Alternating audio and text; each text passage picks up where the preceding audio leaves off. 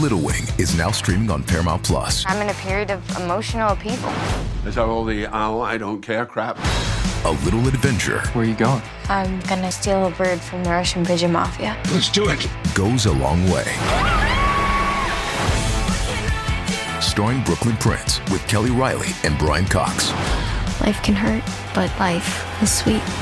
Little Wing, rated PG 13, may be inappropriate for children under 13. Now streaming exclusively on Paramount Plus. Does Monday at the office feel like a storm? Not with Microsoft Copilot. That feeling when Copilot gets everyone up to speed instantly? It's sunny again. When Copilot simplifies complex data so your teams can act, that sun's shining on a beach. And when Copilot uncovers hidden insights, you're on that beach with your people and you find buried treasure. That's Microsoft Copilot. Learn more at Microsoft.com/slash AI for all. The Burt Show. Time to get buzzed on the hot goss from Hollywood with Abby. It's the Burt Show's entertainment buzz. Nicki Minaj says she's not going to perform one of her biggest songs of all time. She says she is through playing starships. So she was performing for a crowd on New Year's Eve in Miami, and all of a sudden the DJ starts playing, you know, one of her biggest tracks of all time, and she's like, mm, no. That was my ringtone for like four years in middle school, but it was so good. it, I, I know some songs you perform them so much you, you get sick of them blah blah blah that's fine. Why did the dj like you have a set. Why would the dj play the song for you to mm-hmm. sing if that's a song that's on your no sing list? That makes no sense to me. She- This is not the first time she said this about this song. She hates the song. Does she? Mm-hmm. I didn't know that. I'm uh-huh. assuming maybe it has something to do with the fact that she never truly wanted to be looked at as a pop star, but she has to accept that that was the song that really catapulted her, and maybe she's done with it. I don't know. Yeah, Kristen raises a really good point, though. I mean, you have control of your own set list. You take a look at it before you walk out on stage, or But maybe for this reason, for it to go viral, that it gets played, and then she says, "I don't want to play it." I feel like Nicki will find a way to get some oh, attention. Oh, yeah. Then everyone's going to go to Spotify or whatever, play Starships. And it's like, well, why does she hate the song? It's a banger. So I hope that she gets over whatever beef she has with her own song. All right. Another bachelorette couple is headed for divorce.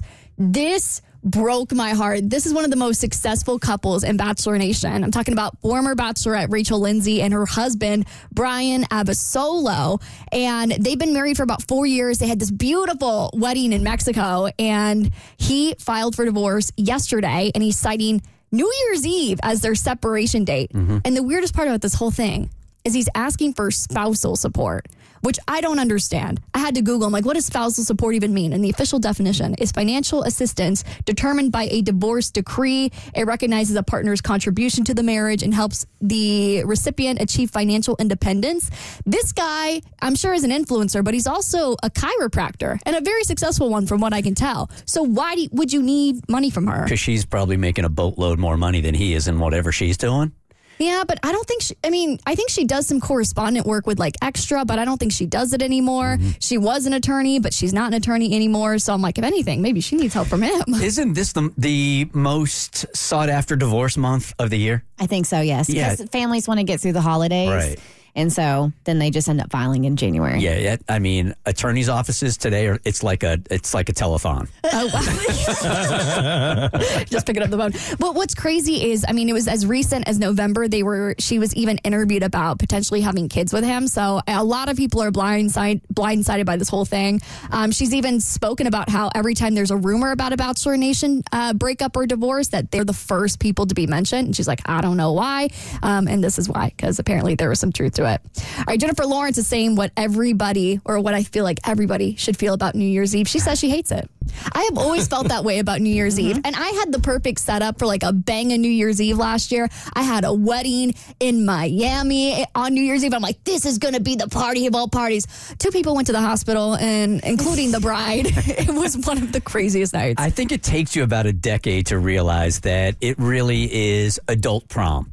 Like Yeah. there's so much anticipation, and when you're 21, you're going out, you're getting hammered, you're getting all ready, and something really crappy happens for about a decade on that night before you realize she's 33 now. So she realizes now it's just so overblown, too much pressure on the night. Yeah, I'm I for years New Year's Eve least favorite holiday just because it never ever lived up to the expectation.